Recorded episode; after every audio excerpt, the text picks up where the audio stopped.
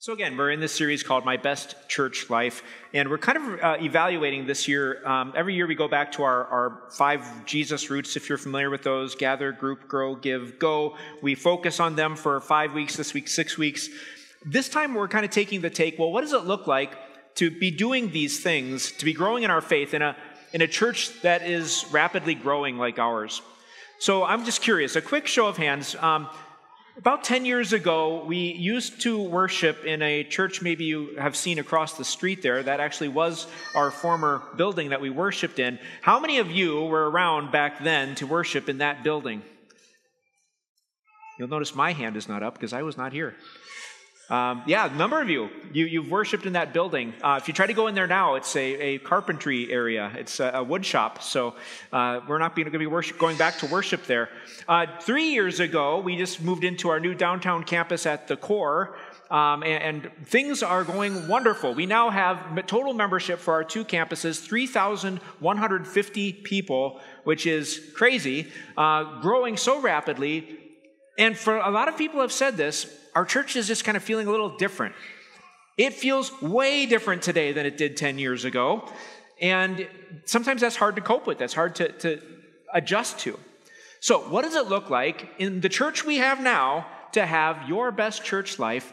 That's what we're kind of unpacking in this series. So, let me start by asking you a question. How many of you would like to grow in your faith? Oh, hopefully every hand comes up. Um, that's kind of a silly question, isn't it? Uh, we, I just started a new starting point group. That's for people who are relatively new to our church, and I asked them, "Why are you? Why, why did you come back to church, or why are you coming to church?" Because for some of them, it's their first time ever. And why, why did you join Starting Point? And almost to a T, they say, I, I, just wanted, I thought it was time to pay more attention to my faith walk. I thought it was time to, to start growing in my faith more. So I started coming to church and I, I, I came to Starting Point and I bet all of you would probably say the same thing, even no matter where you are in your walk. Maybe you're, you're 80 years in with, in your walk with God, and you say, But I still would like to grow in my faith. That's what this series is all about. Who wouldn't want to grow in their faith? How would you like to grow in your knowledge and your confidence that God knows you, God loves you, God sent his son in human flesh 2,000 years ago here for you. He lived a perfect life for you. He died on a cross and rose again on the third day. Your, your debt is gone. Your sin is forgiven. You are right with God. He smiles upon you. Eternal life is yours. Do you want to know that even better? Do you want to be even more confident in that? And everybody says, Well, yeah, of course. Love to know that even more. That has also a profound impact on your daily life, too. And when you have this faith growing, when your connection to Jesus is stronger, the Bible promises us that we also are growing in our fruits of the Spirit. The fruit of the Spirit grows in our life. And if you read in Galatians chapter 5, that means more joy. Could you use that? More peace, no matter what you're going through, to be at peace. Could you use that? More kindness, more gentleness, more self control. Could you use more? Oh, no, Pastor, I've got total self control in every area of my life. Why would I need more? Said nobody ever. right? There's some area in your life you need more self control, and that's one of the fruit of the Spirit that grows as our connection to Jesus is stronger. We want to be growing in our faith. But here's the thing just like in every area of your life, if you want to grow, if you want to see change, then you have to do something, and you have to do something different. If you, you've heard this, right? That the definition of insanity is that you keep doing the exact same things that you were doing, but you expect different results. That's insane. If you do the same thing, you're going to get the same thing. So, if we want to grow in our faith, we need to start doing something different. Um, that's true if in your financial life. If you want to get control of your finances and have financial security and independence, that means you got to make a plan. You got to keep a budget. You got to spend less than you make, and, and et cetera. And, and over time, you're going to see the benefits of that. Or, or maybe a better example this time of year, if you if you want tomatoes and cucumbers and uh, and sweet corn in the fall, you got to do something, preferably in the spring cultivate some land and, and make sure it's well fertilized and plant some seeds and water it and weed it. And, and then this time of year, there will be a lot of fruit for you, won't there? There will be a lot of fruit of your crops from your garden that you've planted earlier. But you have to work at it, you got to do something. And God would say the same thing about us growing in our faith. Now, let me be clear we don't grow our own faith That's the work of the Holy Spirit. Just like we don't grow a tomato plant, you, you can plant the seed, but you can't make it grow yourself. The Holy Spirit is the one that grows faith in our hearts. But can we plant? Can we water? Can we create an environment where the Spirit works? And the answer is yes. And that's what this series is all about my best church life. So, my encouragement to you is for each message in this series to see if you can pick out at least one thing that you can do, your personal one thing, your personal plan for implementing, putting into practice something that you learned in the message or in the sermon that you haven't been doing.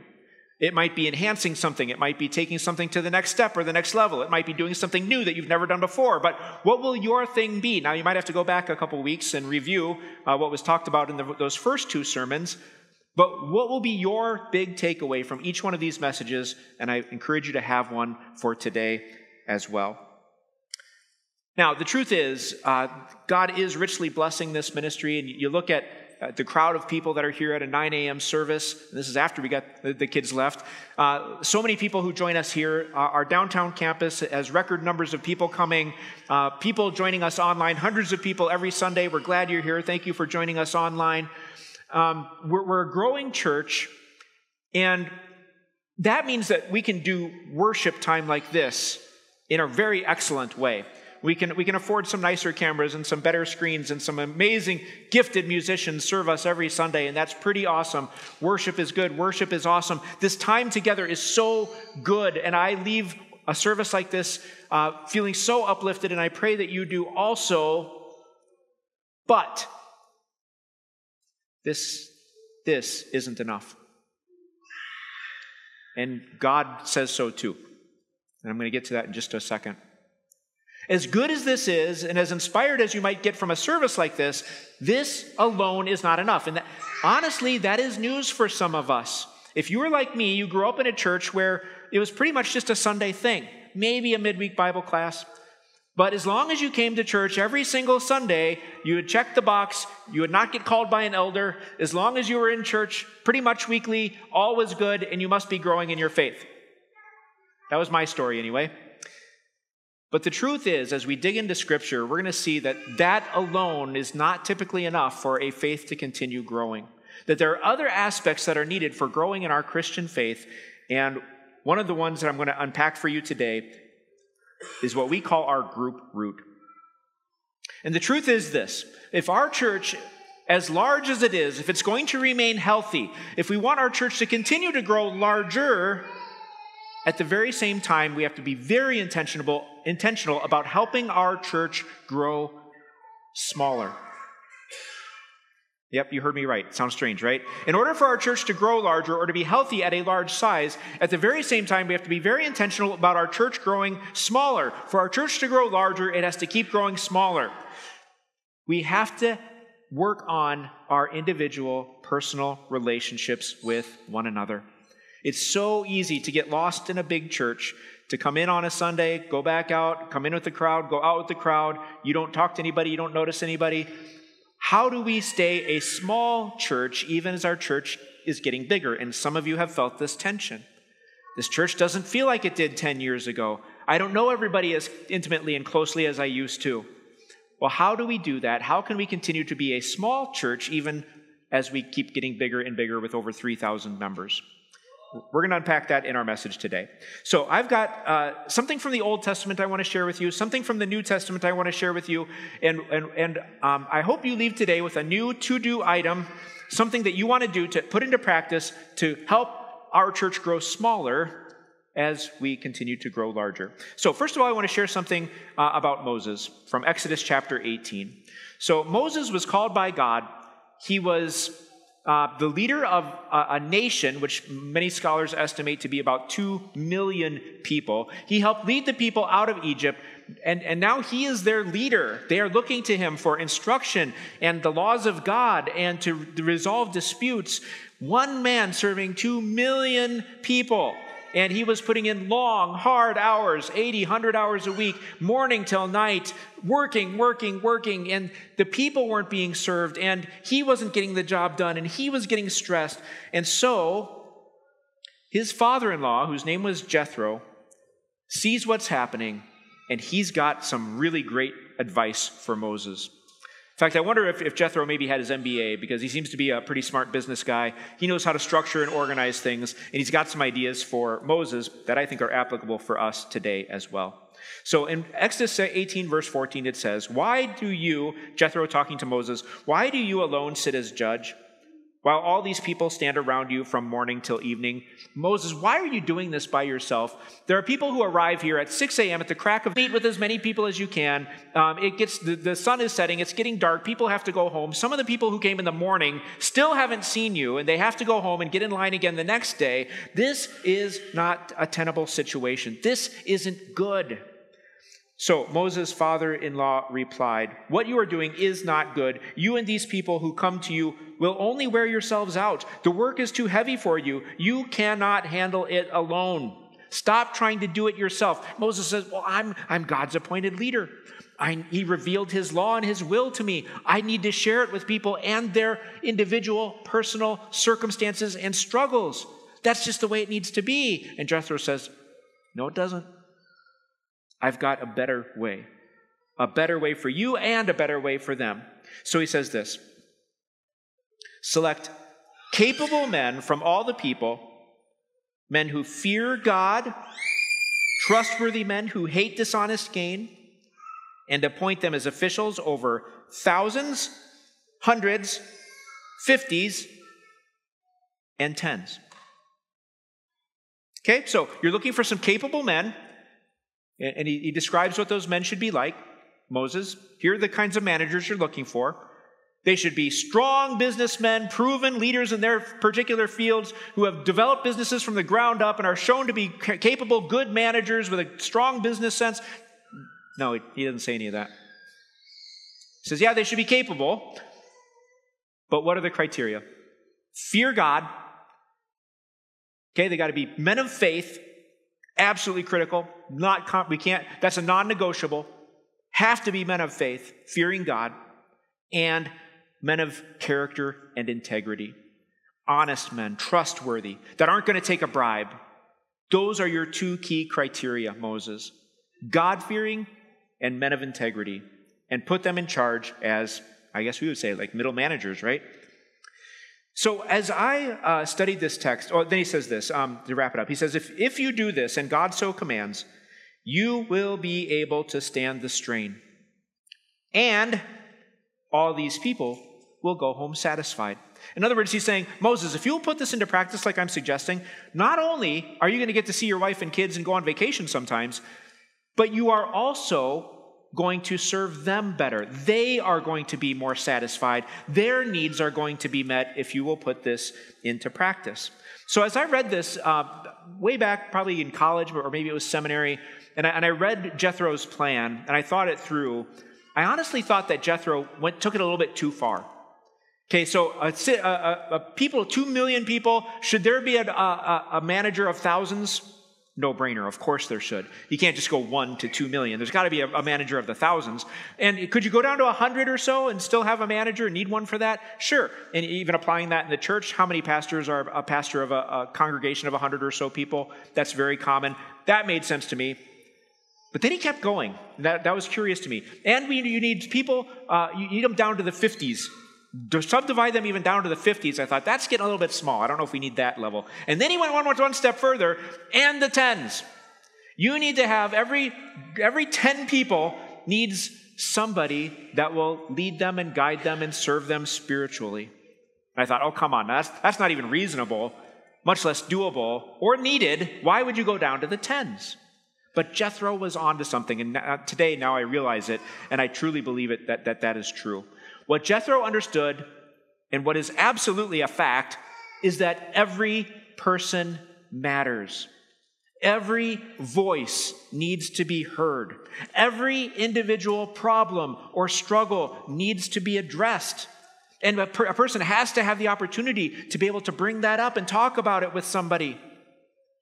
You do need to go down to life in the tens because in a, in a group of 50, there are people who will not speak up.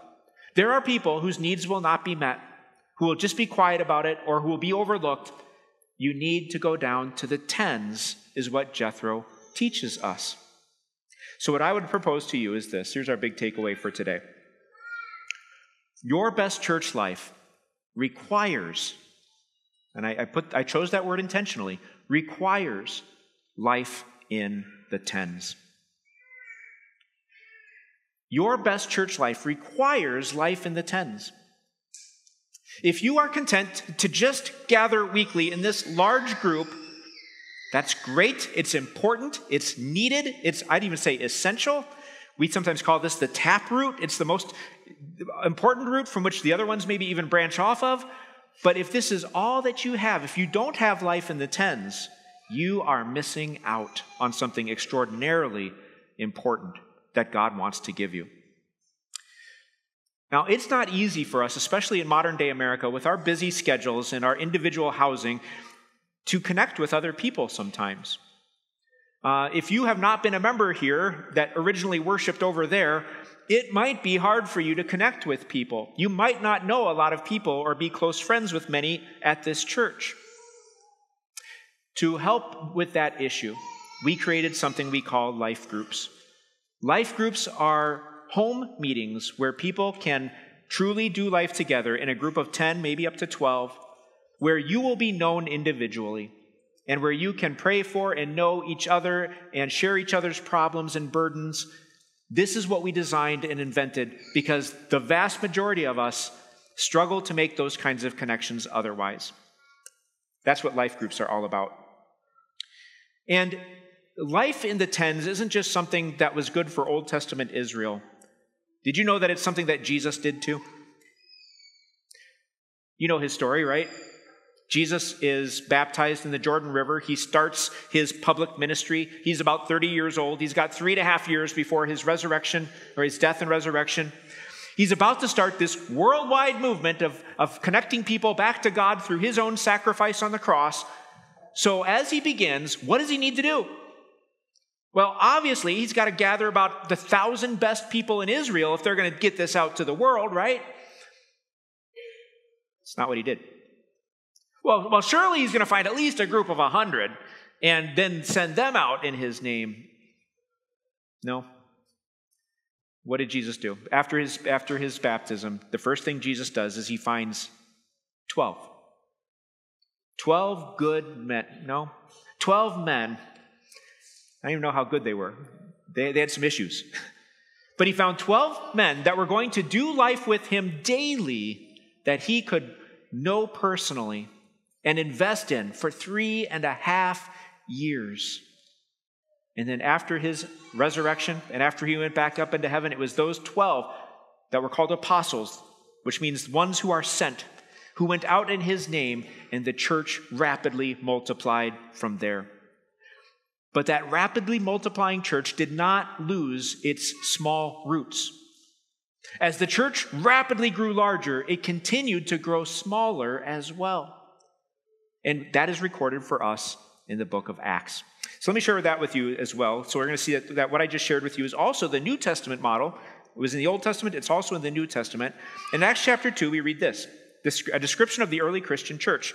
They, the early Christians, devoted themselves to the apostles' teaching, and that just means that they devoted themselves to the the, the, the, New Testament, really, the teachings of Jesus. Jesus taught his disciples. He promised his disciples a special measure of the Holy Spirit.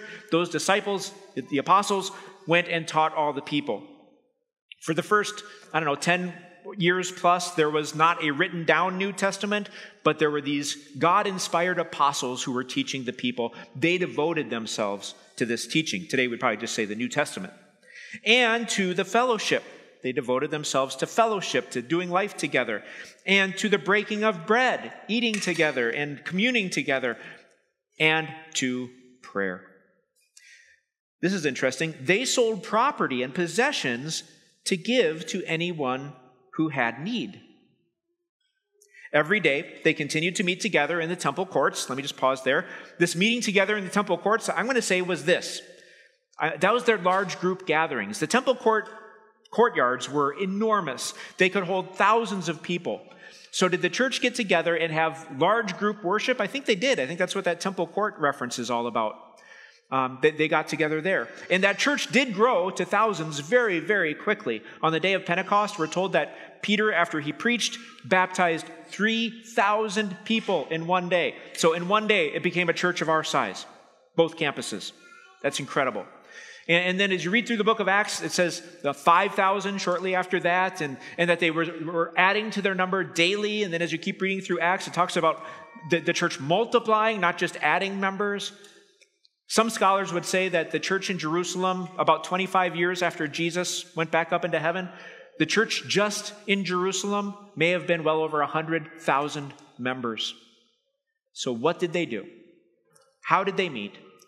They met in the temple courtyards, large group, and they met in people's homes. It says they broke bread in their homes. How big were their homes? Not like ours. We're not talking 2,600 square feet. They were small homes. Would 10, 12 have fit? Maybe. Yeah, probably. More than that? Nope. Not unless you were really, really rich. There weren't a lot of those in the early Christian church. They did not have buildings for about the first 300 years of the church's existence. Did you know that? That this was not a thing for the first 300 years of the church's existence. They met in the temple courts and outdoors. Um, so they met in people's homes also, and they ate together with glad and sincere hearts, praising God and enjoying the favor of all the people. And the Lord added to their number daily those who were being saved. So much good stuff in there. So much that we can put into practice today. Like the early Christian church, do we need those large group gatherings? That's why we do them. Like the early Christian church, do we need gatherings in people's homes? And the answer is absolutely. When we gather here, we're gathering in rows. Did you ever notice that? We gather in rows. Which way are you all facing? this way, right? But just as much as the rows, we need to gather in circles. If you have ever been in a life group and you gathered in someone's living room, you don't all line up and face the facilitator. You get in a circle in that living room and you face one another. If we want strong rows, we also need strong circles. And I don't know about you, but when I gather at a time like this, I almost always leave inspired. This lifts up my spirits. But if we want true life change, if we want to be transformed, we need life in the circles. This is inspirational, but life groups or doing life together with other Christians in a small group of 10, that's transformational. And there is biblical evidence for all of that. So, what does that look like? Life requires life in the tens, and there's three blessings I want to share with you. Life requires life in the tens, um, first of all, for firm faith. If we want our faith strong and to remain strong and to grow, it requires life in the tens. One of the reasons for that is that this is weekly, during Lent, maybe twice a week. But if we also have God's word in our homes, and if we are meeting with our life group at least weekly, that's yet another opportunity to grow in our faith. But I think the main reason that for a firm faith we need life in the tens is that what happens here is necessarily general in the nature of the truth that we proclaim. We can't get specific. And if we did, you'd stop coming. If, if I would, uh, if I'm preaching about something and I've got an application and I just randomly picked one person out and I targeted you and your problem and your need that we had talked about earlier, you would be really embarrassed and you probably wouldn't come back, right? Um, so this is necessarily general, but when we when we get together in our life groups or in a small group, there it gets very individual and particular. And we need that for a firm faith. So let me give you an example. Um, I, can, I, I can and I do, and everybody, every week from this stage, from this pulpit up here, we preach to you, we proclaim to you, we encourage you, we inspire you with the truth. And the truth of God's grace is that you are a forgiven and redeemed child of God. Your sins are all forgiven. They were taken to the cross. There, the Son of God bled and died and took your guilt and your shame, and He redeemed you, He forgave you, He united you to God. You are destined for eternal life with Him, and you've got meaning and purpose for your daily life now. Go in peace, and you feel inspired and you feel great. That's awesome. That is a good and needed message until you come to church feeling especially guilty or shameful. There's something in your head that sometimes might push back and say, That's, that's all great. That's all awesome, Pastor. Good for these people, but you don't know what I did. You don't know how I've messed up. You don't know the sin I keep falling back into. In fact, nobody does. You don't know the struggle I face. You don't know the shame that I feel. The abuse that was given to me, it was years ago, but it still haunts me.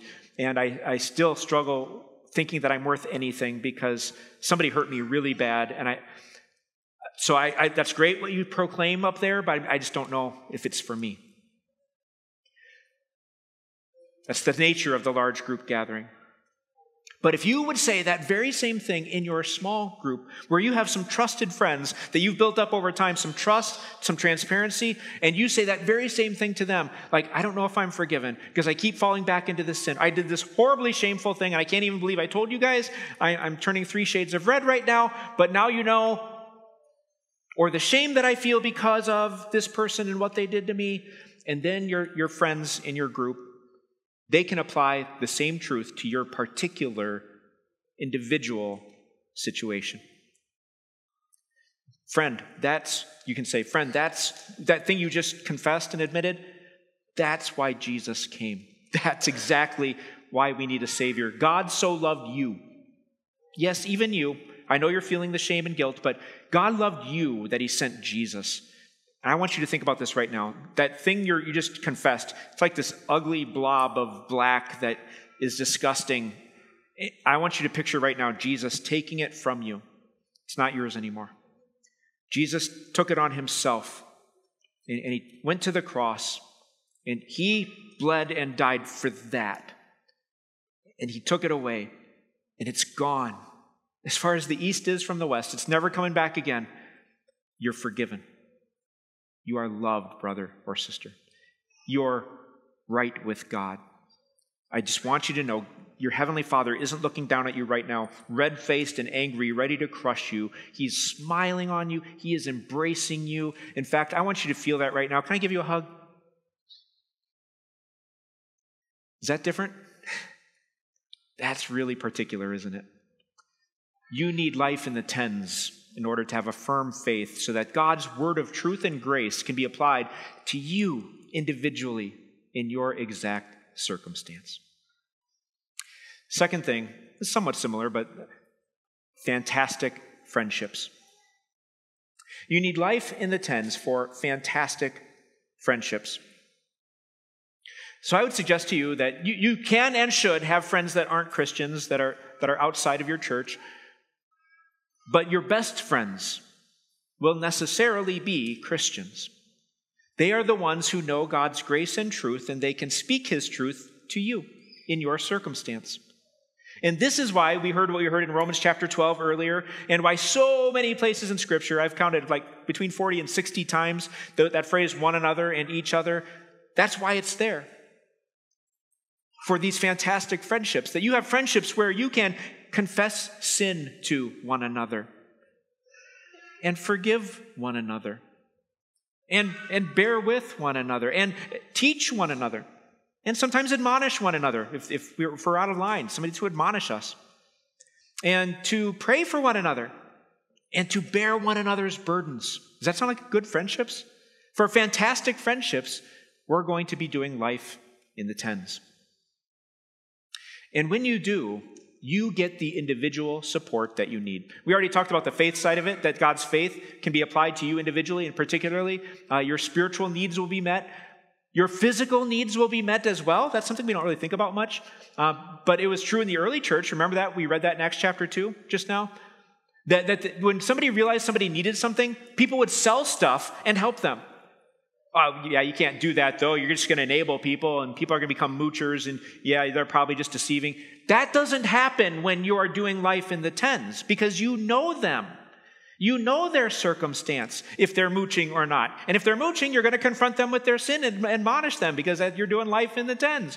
But if they have a genuine need, you're going to know that because you're doing life in the tens. And then you're going to joyfully and cheerfully sell some stuff to give to them because you know they really need it. And they're going to be blessed, and you're going to be blessed as you show the love of Jesus. Or maybe you're the one with that physical need, and they will provide for you. How many times have people been provided with a meal from somebody in their life group because they were too emotionally drained from what they were going through in their life or going through a trouble or some problem, and a meal was provided. That physical need was met because of life in the tens. But not just spiritual, not just physical, your emotional needs are met as well. You remember uh, what we read? Uh, it, it, said that they were glad. Um, they were glad, with glad and sincere hearts, they met, praising God glad and sincere? Does that sound like a heart filled with anxiety and depression and worry? No. They knew each other, they encouraged each other. I don't think that was a problem in the early Christian church because they did life in the tens. And finally, this one's probably obvious your, your relational needs are met as well. I, I think so many people today, in fact, studies show like three quarters of people report that they are lonely in some measure. Even some people in families or married, they still report that they are lonely. If you are doing life in the tens, you're not, you're not lonely anymore. Your relationship needs are met as well. So, you need fanta- for fantastic friendships, you need life in the tens. And the truth is, uh, we need people. And this is, this is a, a fact. This is the truth. And it's something that is reflected in this awesome song that we're about to sing. So I'm having the praise band come back up here. Um, we got a, I got a couple more points I want to share after they sing. But um, there's this wonderful Christian song about the importance of everything that I've just shared with you, uh, a song uh, whose lyrics underscore everything we just heard. They celebrate the value, this song celebrates the value of true friendships, where individuals can be their true selves, share their deepest secrets, and find comfort and empathy in difficult times. So let's uh, listen to, or if you want to sing along, We Need People.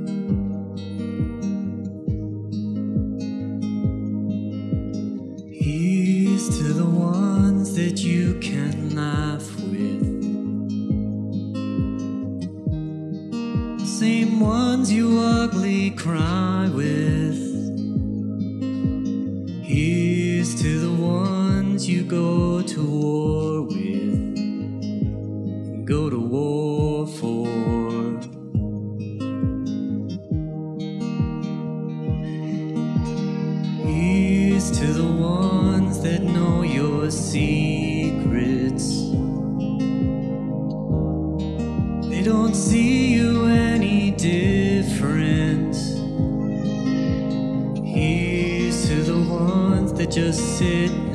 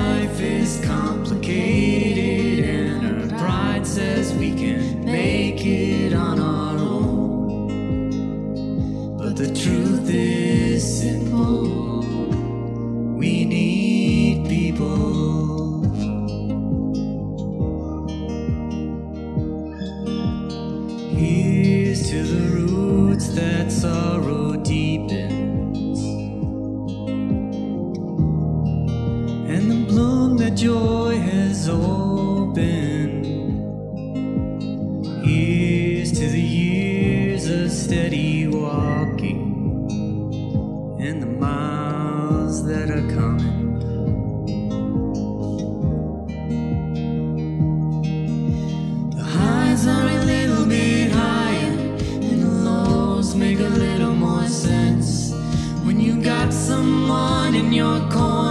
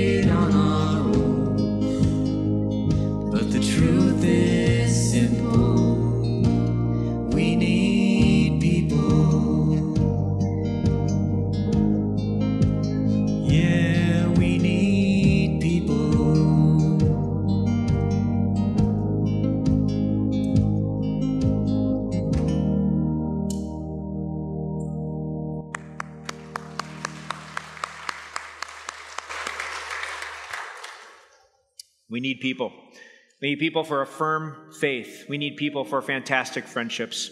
There's one more blank I'd like you to fill in. Uh, we need people to save more souls. We need people. We need life in the tens in order to be able to save more souls. The truth is that growth in the early Christian church largely happened because people witnessed the love that Christians had for one another. And that's what Jesus himself said. People will know that you are disciples, you are my disciples, when you love one another. People saw they, they help each other, they love each other, they sell stuff for each other, they pray for each other, they encourage each other. I don't know what those Christians believe, but I got to find out. They must have a pretty awesome God if that's how they are moved to love one another. And as we do the same, we're going to watch our church grow. We need life in the tens if we're going to have our best church life. So there was a, a, member of our church that, that has experienced this, and a lot of you have as well. But um, last week, a, a, pop who is a member of our, our core campus, she was, she was feeling pretty depressed and down for several days. Uh, she, she wasn't able to pull herself out of it. She tried to for a while. She even prayed on her own, but she couldn't get there. So she finally texted some of her church friends at the core. She said, Hi, friends, I'm sorry to bother you at this time of night. I need some prayers to lift up my spirit. I've been feeling heavy for the last few days. If you could help, it would be very much appreciated. That short text. And that's what happened. She got those responses immediately. Absolutely, Pop. For sure, Pop. The whole Martin clan will be uh, praying, uh, sending up a storm tonight. Definitely. Sending prayers your way, Pop. Tasers will be praying for you too. I love that you reached out, Pop. I'm praying for you now. Prayers uh, came the next morning as well. Praying for you this morning too. Somebody had been in bed already at 8:32 p.m. So 4:30 a.m. that reply came. We'll be praying for you as well, Amiga. Seven different people replied, and I counted eight heart emojis, I believe. She got the support that she needed at the needed time. And I, I reached out to Pop and I, I, asked her, Why did you text those people? She said, In our first uh, life group, Pastor Mike encouraged us to share and to pray for each other. We were really hesitant to join the group at first, but now I'm so glad we did. Everybody I reached out to was from the core. These were her church friends, are her church friends. And what was her response to friends like these? This is where I discovered it because Pop, in response to all of this, posted something on Facebook, her public Facebook page, where hundreds, probably thousands of people saw it. Uh, did I mention Pop is from Thailand originally? All of her friends and family back in Thailand saw this post that said this She said, Have you ever cried so hard by yourself because you realized how blessed you are? I have, and it happened to me today. I've been feeling discouraged in the past few days. I couldn't get my spirits back up even after prayer. It's been hard until I reached out to my friends last night and I asked them to pray for me. And these screenshots are the messages that I got from them. I'm so touched. She went on and said, In all things, God works for the good of those who love him. Today, I realize that I have way too many blessings to count. Even when it gets hard, I know God's always listening. I deserve nothing. I was blind to see my blessings, but thanks to all the prayers, He answered them. I'm so thankful for such amazing friends as you guys. Pop does life in the tens, and when she needed it most, her friends were there for her, and they supported her, and they prayed for her. And did you see what else happened? The second thing. Pop put this public on her Facebook page. Do you think people saw that and said, wow, I don't have friends like that? I really need friends like that. I wonder, I wonder how Pop got friends like that. I think I'm going to have to ask her some more questions. Do you think she's going to have an opportunity to witness a bit more in the next week or three or ten as people respond to that? I, I think she will. To save more souls, we also need life in the tens. So I hope I've convinced you today. Uh, quick, write down your takeaway. What is your next step? What are you going to do? Life groups are still open. There are still some open slots available. Not too late to join. Starting point might be your next step if you're pretty new to uh, 922 Ministries here. You can talk to me after the service if you want. Get, get into starting point yet. Maybe it means that you're going to start meeting with a group of friends once a week for, for coffee from now on, or every Thursday evening or Friday evening. Start getting together regularly with somebody, but whatever your next step is, commit to it now your best church life requires life in the tens. Let's pray. Heavenly Father, uh, thank you for the way you created us. You did not make us independent with all of the gifts. You made us dependent upon you and interdependent on one another. Help us to recognize this fact, this truth, and to commit today to doing life together in the tens. It is definitely the way you intend to bless us, support us, and encourage us in this broken world and strengthen our faith in you. So bless us uh, and our large and growing church and help us to continue to grow smaller so that we don't lose the personal connection with one another. Bless us to this end in Jesus' name. And all God's people said, Amen.